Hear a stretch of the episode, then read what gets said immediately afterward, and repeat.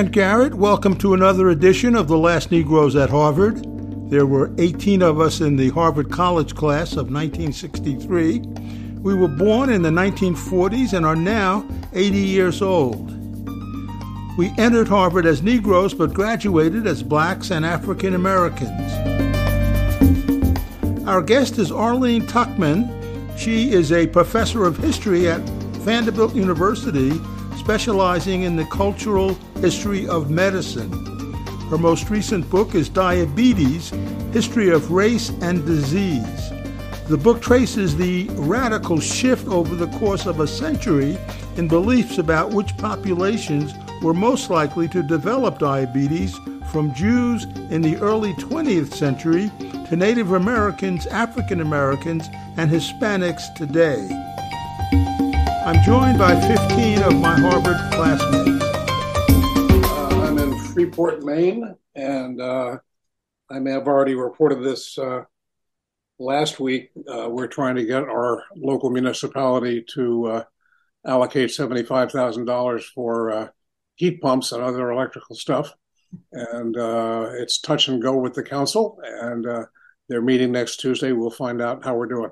Hamp. I'm originally from New York and Boston since 1978. I've been in Nashville Arleen. Uh, I, I, attended uh, George Peabody College for Teachers, uh, which which was then taken over by uh, uh, Vanderbilt in a in a very curious racial incident going ongoing incident, and uh, um, I'm a I'm a clinical psychologist here, and this is also the home of Meharry and various other places uh, that do a lot of research on on the same areas you're into. And uh, I went to a uh, doctor up the street for a while. Uh, he was a black graduate of of Meharry, and my my wife still goes to him. And he spends a lot of time sharing his frustrations with her that she takes care of herself, and and uh, his clients are poverty and maybe uh, and and working class, and maybe uh, eighty uh, percent of them are are uh, black. And he's he's frustrated that people don't take better care of themselves, and and he's always ranting about that to her. Um, Peter Grilli is my name. I originally from New York, but grew up and spent about half my life in Japan. Um, I was class of 63 originally at Harvard, but um, left for a couple of years and graduated in 65. And I'm particularly interested in today's talk because my doctor keeps telling me that I have borderline diabetes. Um, but fortunately, I haven't displayed any symptoms yet, and I don't, and I feel fine. Bill Collins grew up in the Boston area, Harvard 63, Navy 20 years, bunch of Navy stuff in the background here, I just noticed. And then uh, worked for Westinghouse for a while, then the Savannah River Site here nuclear and chemical and hazardous waste disposal. So background in nuclear energy, really, and energy generally. And uh, living here in Aiken with my wife and three children elsewhere. Nick Bancroft, uh, class of 63, as most of the other guys are. Uh, then uh, Peace Corps in India for a couple of years and back to Boston and uh, trust wills, investments, that sort of thing. I grew up in a place called Cohasset, Massachusetts, south of Boston, and next door, this is age seven or eight or nine, something like that. There was a, a really nice guy living next door in a small cabin, and he, I was told, had diabetes. and I was also told that this was a shame because he could never marry. And yeah. uh, that mm-hmm. still comes to my mind from time to time, every time I hear diabetes. Good morning. Uh, Jerry Secundi. I'm in Pasadena, California. I grew up in segregated Washington, D.C., um, class of 63, then went to law school, Peace Corps, Department of Justice until I met John Mitchell, and then I quit. Uh, then worked for, uh, long story on that, then worked for an oil company, then worked for Audubon, California, then for the state, then for a nonprofit, and I'm still doing environmental work. Hi, John Woodford here in Ann Arbor, Michigan. Still recovering from COVID. I've had it for two weeks, but mm-hmm. feeling pretty good. All three of us have it here. Oh. And uh, other than that, I'm retired from editing and writing. I will say, when I was on the New York Times uh, national desk, we had the, the head of the copy boys was a guy about at that time 60 years old named Marty. I can't remember his last name.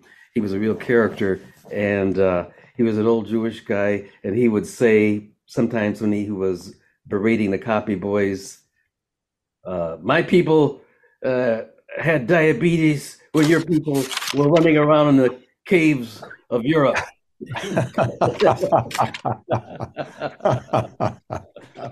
okay, Marcy. Um, I'm I, I, run Clean Air Campaign and its Open Rivers Project in New York City, uh, which advocates fairer, wiser public spending priorities. And I'm uh, organizing an invaluable archive eh, and seeking recommendations for the right paid archivist. David, David Othmer. Ah, David Othmer. I grew up in Central and South America. Uh, went I'm a classmate of these guys at, at Harvard and went to, went to the business school and spent most of my career in broadcasting. And I was station I was a director of broadcasting at WNET in New York City and station ma- manager of WHYY FM and uh, TV here in Philadelphia, where we live. George Jones, also class of 63. I, like John, I'm also in Ann Arbor. And like Peter, I have been told that if I don't lose 15 pounds, diabetes may be on the horizon. It's always been hard for me to lose weight, and now that I'm almost 81, it's really hard. George, George Allen. I grew up in Omaha. I also am class of 63, but I had a really bad knee injury playing house football, uh, which was football at Harvard intramural, but uh, played uh, uh, carelessly by a lot of guys. I have I live on the west side of Los Angeles.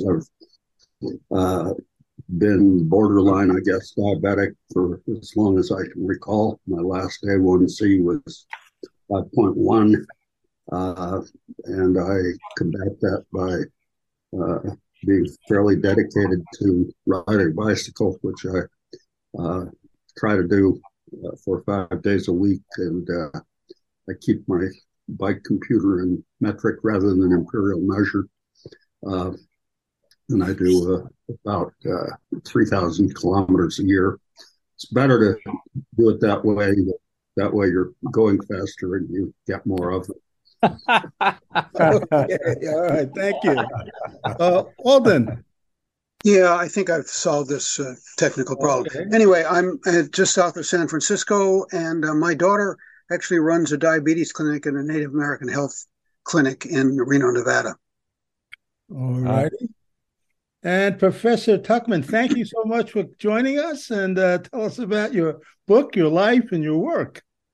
Okay, um, in that order. Um, in order. um, so uh, I grew up in uh, Brooklyn, New York, uh, in Bensonhurst, and um, uh, went to college uh, in southern Vermont, uh, graduate school in Madison, Wisconsin. Um, I've lived twice on a kibbutz in Israel, um, lived for five years in Berlin, Germany, and never in my life thought I would end up in the South. Um, but I've been at uh, Vanderbilt since 1986 and um, raised my family here. I've got two stepkids, uh, another child that I gave birth to, and um, uh, three grandchildren and a fourth on the way. And um, I'm one of those blessed grandparents. Um, my grandchildren live, uh, depending on traffic, uh, between 35 minutes away and 50 minutes away. And um, my stepdaughter lives close by. And um, my uh, I had I had a, my only biological child when I was just shy of 44. Um, he is finishing his last year at Haverford in Philly. I know one of you mentioned that's where you live, and um, and then uh, he's going right into a graduate program at Penn. So he's going to be up in the Northeast a little bit longer. But he shocked us um, by telling us that he's actually thinking of settling in Nashville. Um, I was convinced he's the child who would end up on the moon. Um, yeah. so uh, I'm glad that he's thinking of uh, staying close by. Um, so um, I need to say, given how many of you um, have diabetes either in your life now or pending, that uh, I'm not an MD. Um, I don't think you want me to give you any medical advice because um, it would uh, be probably based on what um, physicians recommended 50 or 100 years ago, and um, that would not be smart. I do want to say that um, my colleague, uh, he's at Hopkins, Jeremy Greene, who knows a lot about the history of diabetes as well, um, has written a wonderful book called Prescribing by Numbers, um, where he um, really uh, zeroes in on the this odd place that we are in medicine where you feel fine. Like I've told my husband, I'm not, I'm going to stop going for my annual exams because I feel fine. And every time I go, they find something wrong with me. Um, and that's, that is exactly what Jeremy um, uh, engages with. So, how our diseases now, we're being prescribed, whether it's medicine or, or lifestyle change based on numbers rather than uh, how we feel. And he talks about the that that historical development. So he'd be a great person to follow up with um, uh, after our talk today. So I was finishing my last book, the uh, history of diabetes and race is my third book. I was finishing my last one, and I was um, just thinking, you know, what do I want to write next? And um, my other two books are not on the history of disease. One is a biography of a woman who trained as a midwife in Germany and then came to the States in the mid 19th century to get an MD because it was the only place where women could uh, get an MD. Mm-hmm. And um, and then my other book is on the history of medical education in Germany. So, um, but I'd long been interested in the history of disease, and I was thinking that that's what I would like my next book to be about. And right around that time, my dad decided to move to Nashville because my son, um, at that point, he was two. My dad was 82, and that was his only grandchild. And so he decided to move here. And my dad had been diagnosed with diabetes when he was 65 years old, so in 1985. And his doctor, um, he didn't go to an endocrinologist. He went to uh, his internist, what we called a, GP. Um, and his doctor just assumed that he had type 2 diabetes because my dad was pretty short. On a good day, he stood about five foot three inches tall. He weighed 150 pounds, and that put him in the overweight category, um, which was a risk factor, and his age was a risk factor. But it turned out that the doctor was wrong. Um, it wasn't until my parents, at that point, they were living in New York, but they retired to Florida um, about a year and a half after my dad got his diagnosis, and he saw an endocrinologist there who realized that what my dad had was LADA, was latent autoimmune diabetes of adults, which is a slow progressing form of autoimmune diabetes where the pancreas eventually stops producing adequate insulin. By that time, my dad weighed 115 pounds. So hmm. had lost like 20% of his body weight. From the moment my dad received the new diagnosis, he began in- injecting insulin four times a day, which he did until he died in 2013. So my dad never, and I think largely because of his age, um, but also because he always liked routines, um, he never tried any of the newer technologies. Um, so he died one month shy of his 93rd birthday. And I always have to add, it was two weeks after um, his only grandchild, my son, was bar mitzvahed. And I am convinced to this day that he willed himself to um, live that long. And um, and he did, for those of you who have ever been to a bar mitzvah, he did one of the um, aliyahs, and it was very moving. Um, and um, yeah, he, he really was fine until he wasn't. That's the way I want to go. Um, so this misdiagnosis really intrigued me, as did being around my dad, because I hadn't been anywhere, lived anywhere near him for most of my adult life. And being around him and learning more about the really baffling nature of this disease made me think that diabetes would be a great book to, uh, a great topic to uh, write about. So I started reading what was available on the history of diabetes, and I learned very quickly that most of the works were about type 1, what I grew up calling juvenile onset diabetes. And that is the form of diabetes where you are immediately insulin dependent. Without insulin, you will not live long. So I thought, what would it look like to write a book about uh, about type 2, which I grew up calling adult onset. It took me a few years, maybe even a little longer, to realize that even asking that question was anachronistic because the different types of diabetes were not really distinguished officially until the late 1970s. Now, everyone realized from the moment they noticed diabetes, everyone realized that it mattered if you developed the, di- the disease when you were young. If that were the case, the prognosis was far worse. So they realized that that age mattered in terms of the prognosis, but they were convinced that they were dealing with the same underlying pathophysiology. So at that point, I realized I was just writing a book on the history of diabetes. I wasn't writing about a particular type. Um, but what really grabbed me and made me decide to write this book was when I learned that over 100 years ago, diabetes was considered a Jewish disease. And that was so different than what we were being told in the early 2000s. And actually, this is um, a change that began in the mid 1980s, what we were being told about which populations were most at risk.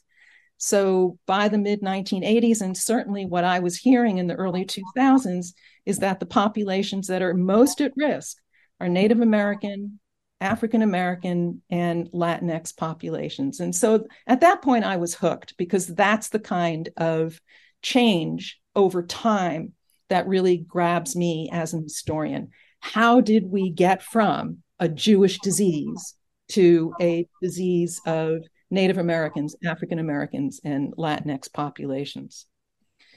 So I worked on this book a long time. Um, the um, main uh, argument of my book is that there has been a very long history of using race and to some extent class to explain health disparities in diabetes. And um, that uh, what I want to emphasize is that race in my title and in my book is not code for Black. Rather, it refers to a number of different racialized populations, which at some point in the past were labeled most at risk of developing diabetes. So the the first chapter in my book, and my book is organized largely chronologically, but since each chapter is about a different racial population, I finished the story of that population. So it's loosely chronological. So the first chapter is about when diabetes was a Jewish disease. Um, the second chapter is about diabetes being a disease of middle class whites. The third chapter is about the invisibility of diabetes in the African American community in the first half of the 20th century. And then the next two chapters take the story to the post World War II period. The fourth chapter is on um, the discovery of diabetes on Native American reservations after the war. And then the fifth chapter is about the continued discovery of diabetes in several other racialized populations in the 1980s. And that's what I mentioned in the beginning. So the discovery among um, uh, African Americans, both in the South and the North, and um, and then uh, largely Mexican Americans.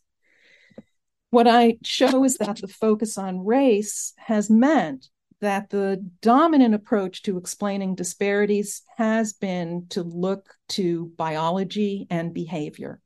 So to blame genetics and um, lifestyle for high rates of diabetes, which has made it difficult to give more attention to structural inequalities, to structural racism, and basically to social determinants of health. That is, to really grapple with the role of racism and poverty in making people sick and thus in producing differential disease rates. Um, Arleen, did you uh, do you know when they started calling it or stopped calling it sugar diabetes? Because when I was a kid and on into teens and later, people always said sugar diabetes. And as my anecdote, the implication was with Marty at the New York Times was that it was a disease of uh, people who were living um, more higher culture and enjoying things and eating desserts and good foods, and therefore it was a you know he was in his joke it was a sign of sophistication and civilization and advanced you know advanced society advanced culture. So what was going on there? So i tried so hard to find references to sugar diabetes. And um and i was not able to um, hmm. I'm pretty convinced that um, from other work that I've read that that was um, more common in African American communities to call it sugar. I, have got sugar. Hmm. I did not find that. Um, uh, I did not find that. Um, uh, but what I did find is that diabetes was considered a disease of um, it, it was counted as one of the diseases of civilization in the first half of the 20th century when it was a disease of middle class white people and mm. um, and of Jews. Then it was considered to be one of the diseases of civilization, mm-hmm. um, which is, um, you know, it is it is the case that the populations that saw a uh, a rapid decline in mortality rates from infectious diseases were populations that had more resources.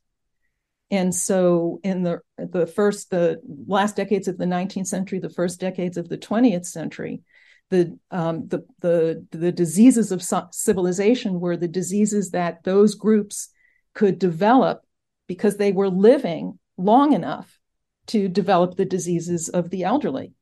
Mm. Uh, and so there was this link. It was diabetes, it was cardiovascular disease, um, even to some extent cancer.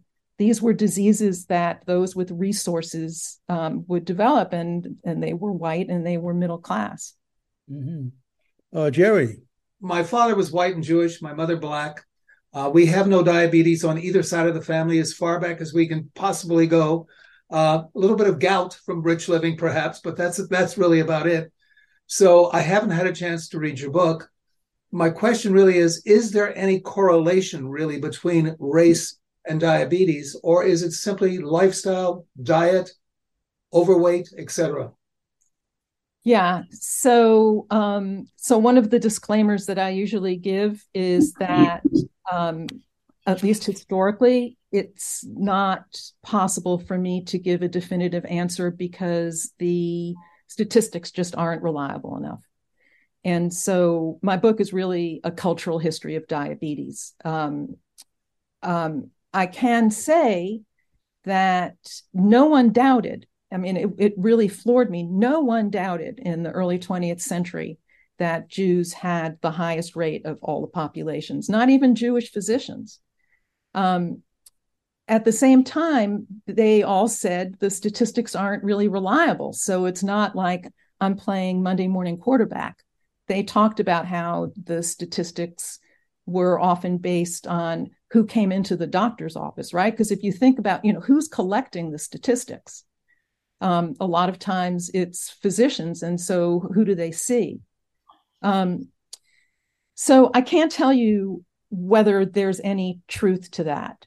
Um, if we look in more recent times, then um, there's no doubt that um, Native Americans, African Americans, Mexican Americans, that they have higher rates of diabetes as a population, right? I mean, the fact that there's no diabetes in your family is, well, first of all, I want to say mazel tov. um, but, you know, if a population has a greater um, susceptibility, it doesn't mean everyone's going to get it. Um, so there's no question today that there are these health disparities, but the really important question is why?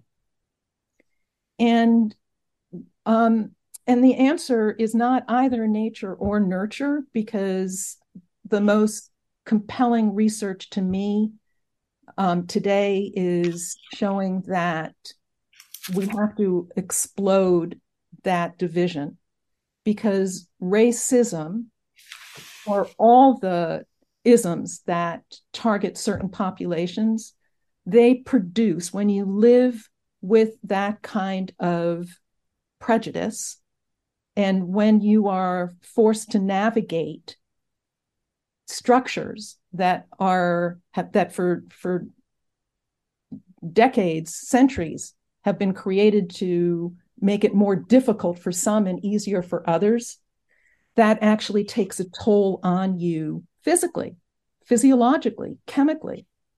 And so that's why a lot of people today well i wish it were more are saying that instead of looking at how race influences health, we should be studying how racism influences health because racism makes people sick. Anti Semitism makes people sick.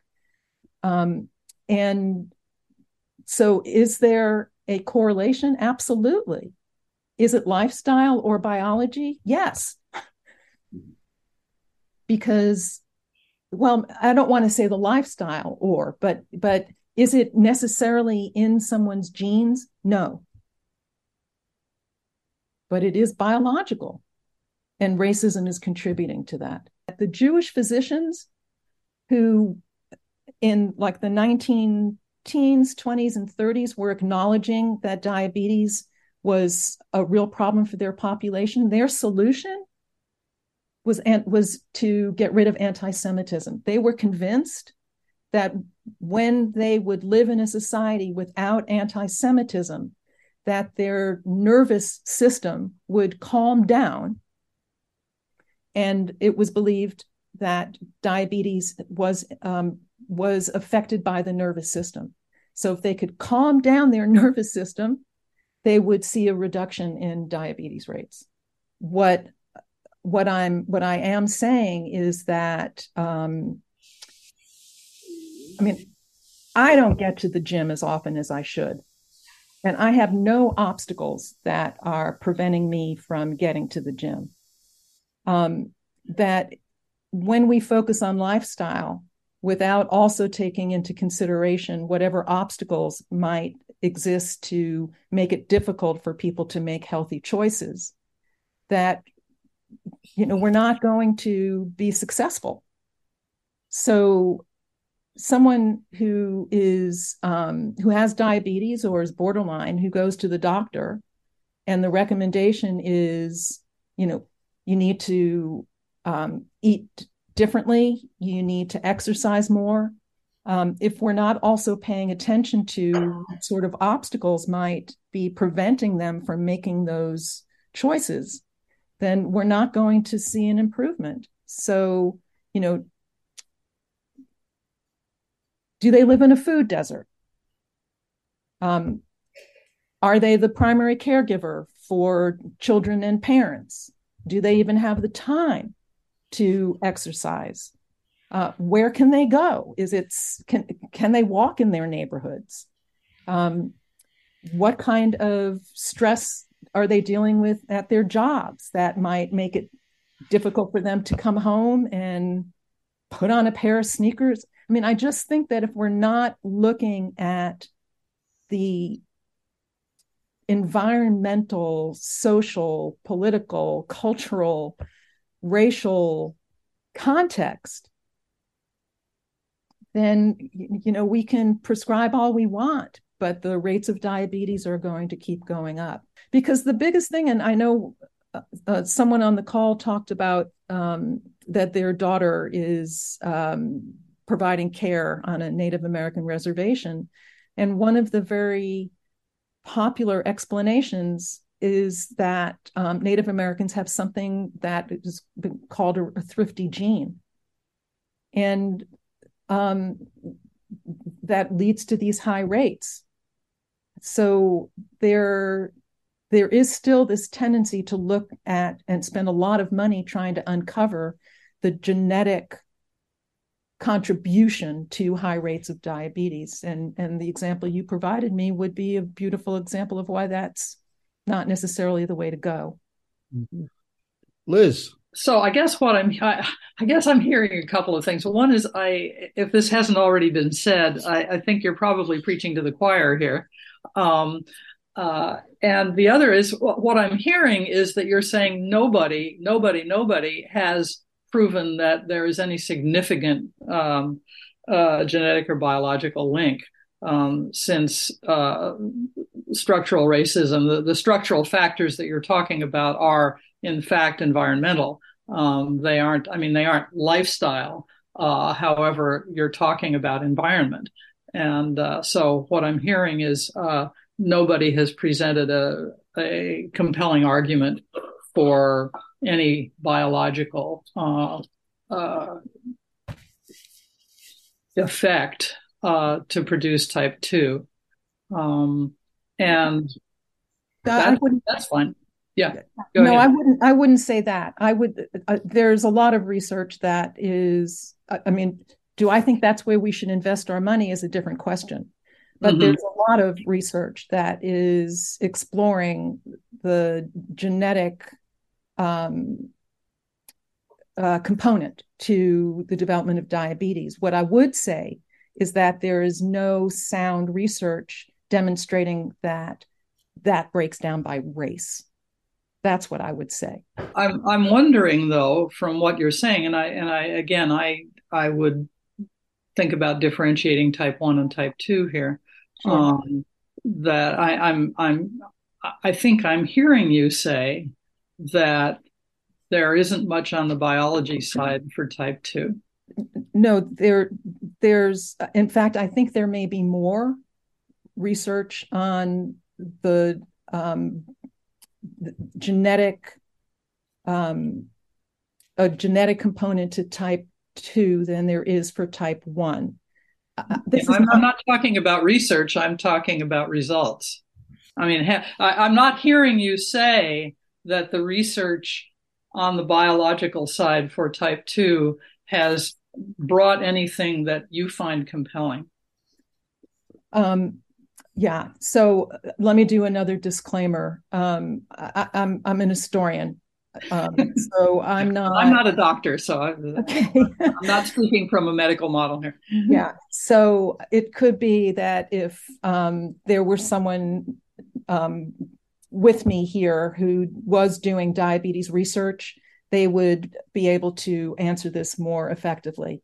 Mm-hmm. Um, uh, but I but I will say that from what I know, there is um, solid research. I mean, is is there any is there ever anything really definitive? So, but I'll but I'll I'll stick my neck out.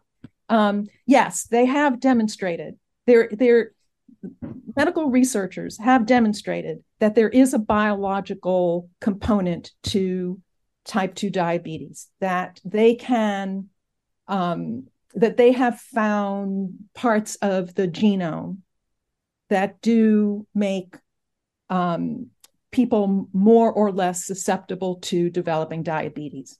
Okay. And, I, and I do believe that the research um, that demonstrates that is stronger for type 2 than for type 1. Of course, type 1 is believed to be an autoimmune disease. Mm-hmm. And I think looking at this as an historian, that the autoimmune diseases, they have become the the you know the the bucket that you throw everything into. A hundred years from now, someone's going to look back and have a great lecture on the time when everything was turning into an autoimmune disease. Um, so, so I'm not arguing against a genetic component to any disease. Where I am um, uh, skeptical and and and and a strong um, activist is in saying that whatever biological um, uh, facts we're finding, they don't separate by race. Okay, that, that's a very helpful distinction for me. Yeah, because I wasn't hearing, I mean, I was hearing you say that, you know, race has nothing to do with it. I think what I was, I was over generalizing then was to go off and to uh, hear you say that biology has nothing no, to do. No. Okay, so that those two concepts are are separate. Yeah. Okay, I understand. Okay, thank you. I appreciate that. You're welcome. George, uh, George Jones. So I've you may have noticed I've raised and lowered my hand several times Right. in the last five or ten minutes, and that's because of the fact I'm trying to sort of synthesize all of this in my own mind. And I haven't I, I haven't succeeded. So I'm this is gonna sort of be stream of consciousness. So Okay. it seems to me that part of what the issue is here is actually what do we mean by race? So for example, blacks not only have higher higher incidences of diabetes, they also have higher incidences of all sorts of other maladies like hypertension. Right. I don't know whether that's true for for Jews, Latinos, and Native Americans are not. But if it's not, then again the question of genetics becomes even, I think, more important and and perhaps significant. I've just started reading a book called The Genetic Lottery. I don't know if you can, if this is going to show on the camera or not.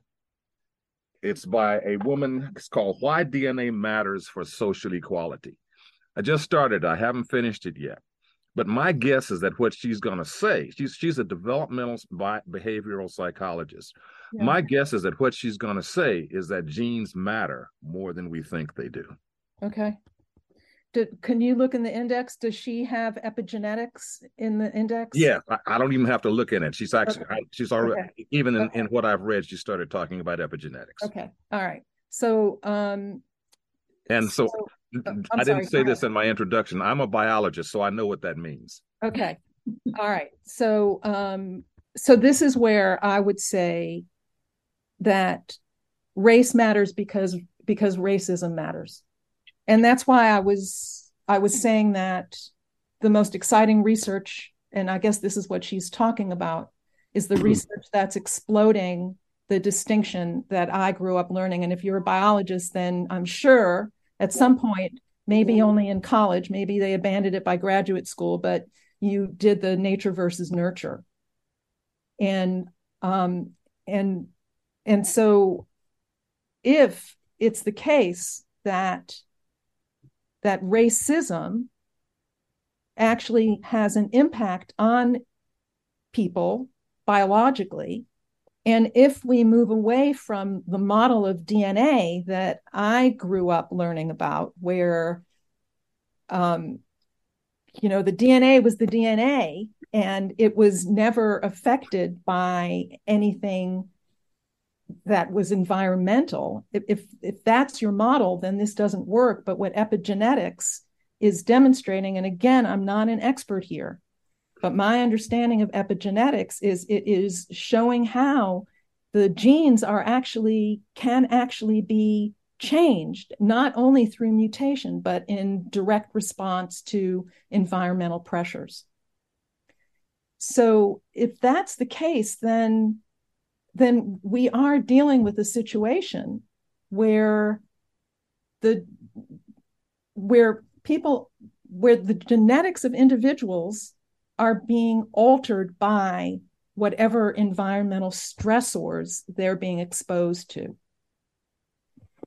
so you know okay genes matter but but what's our solution going to be are we going to be looking to altering the genome as a way of solving our health problems? Or are we going to work on creating a just society so that the color of one's skin doesn't inform the stressors that that one is exposed to or whatever other category you know that that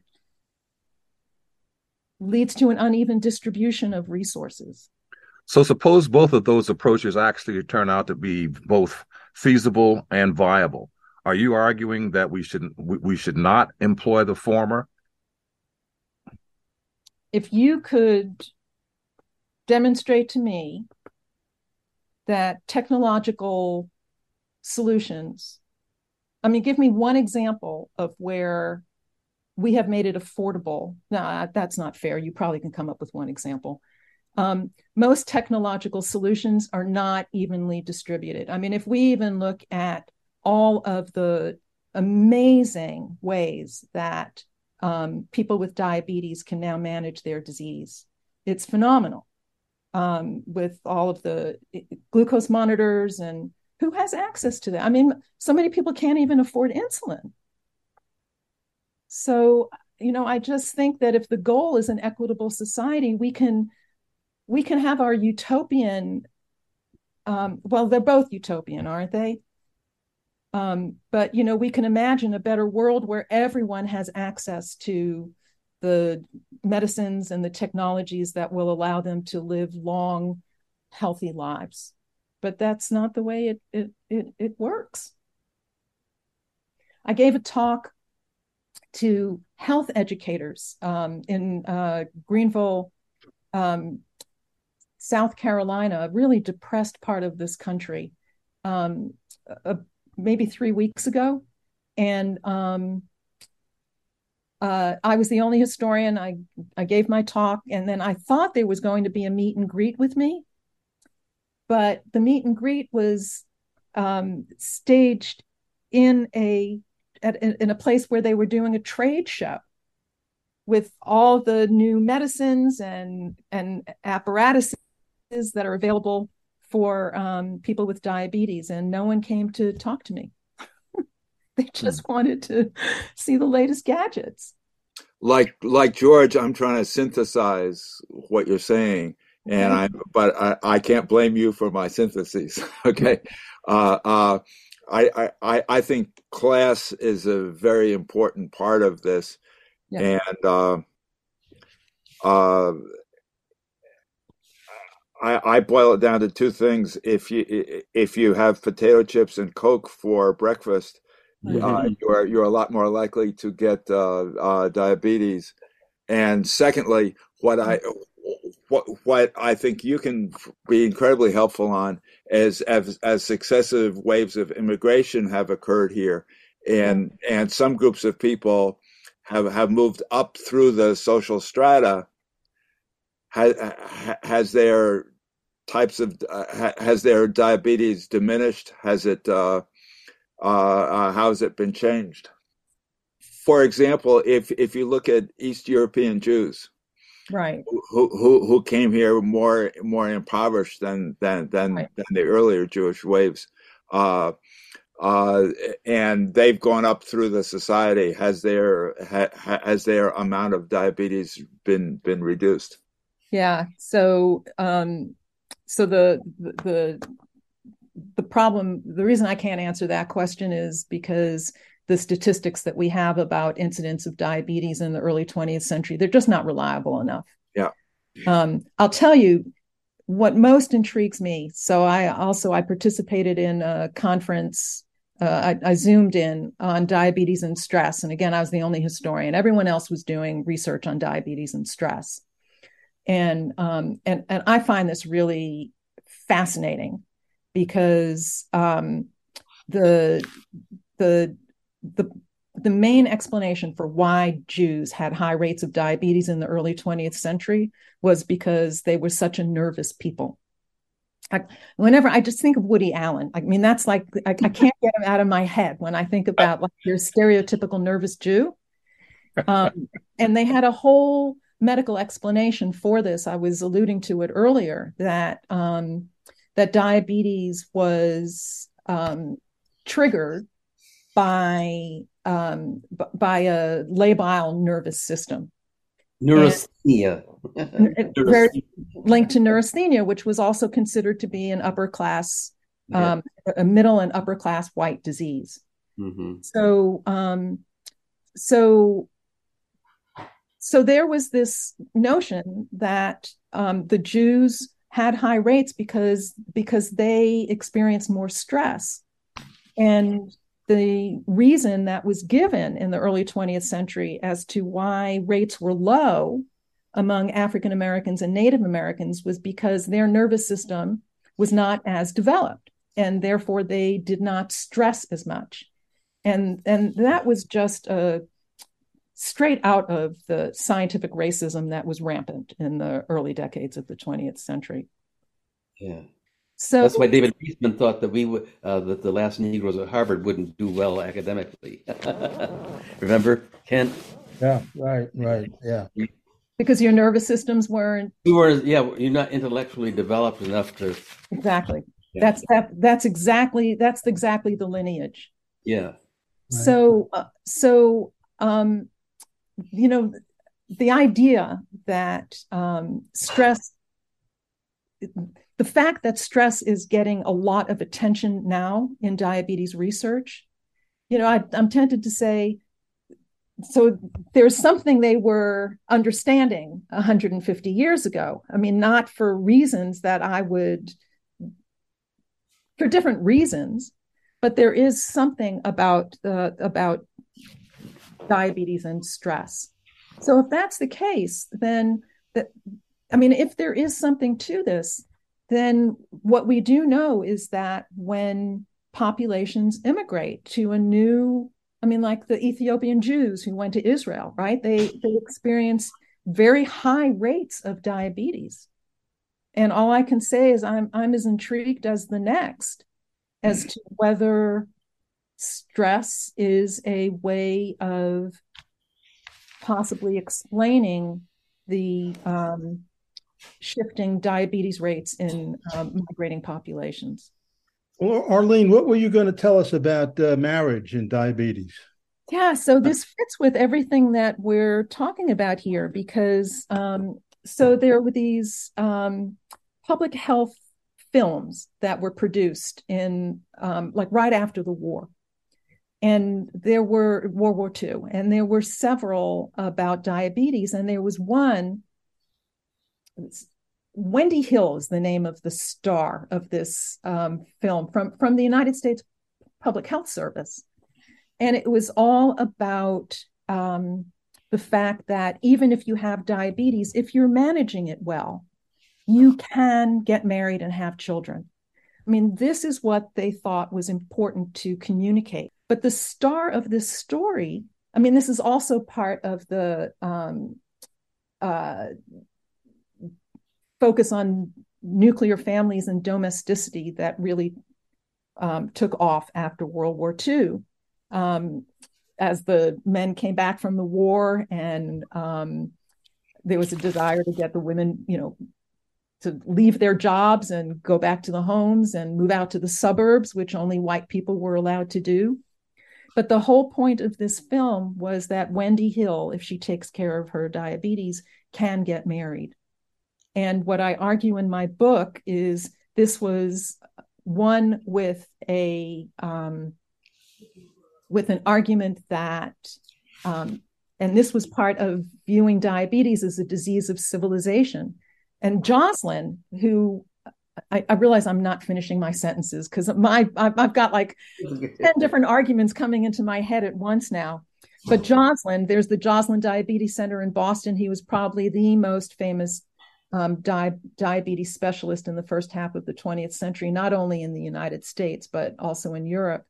He argued that people who have diabetes should be reproducing because they have all the traits that we want people to have and pass on.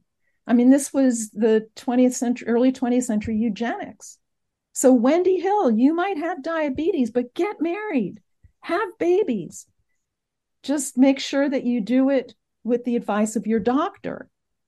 But I mean, he, I've got a line from him in, in, in my book who, where he's, you know, he says something like, if we don't want them reproducing, then who is it that we want reproducing? They've got everything else going for them. They're smart. Um, they're disciplined, right? Because if they weren't taking care of their diabetes, they'd be dead. So, I mean, it's,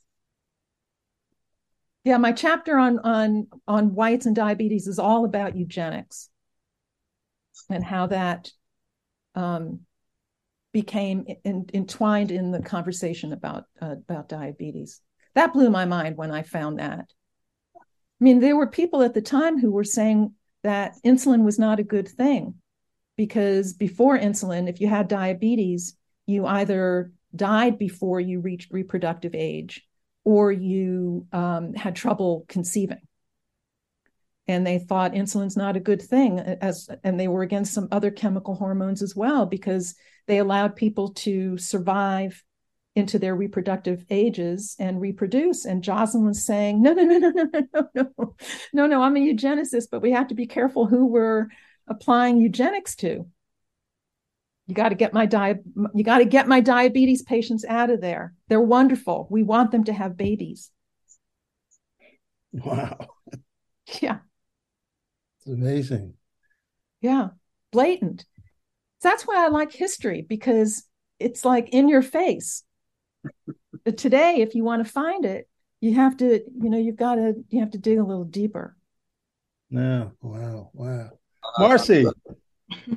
um, it, it, but diets change also with migration, and um, in my neighborhood, on the Upper West Side of Manhattan, which is very, very mixed.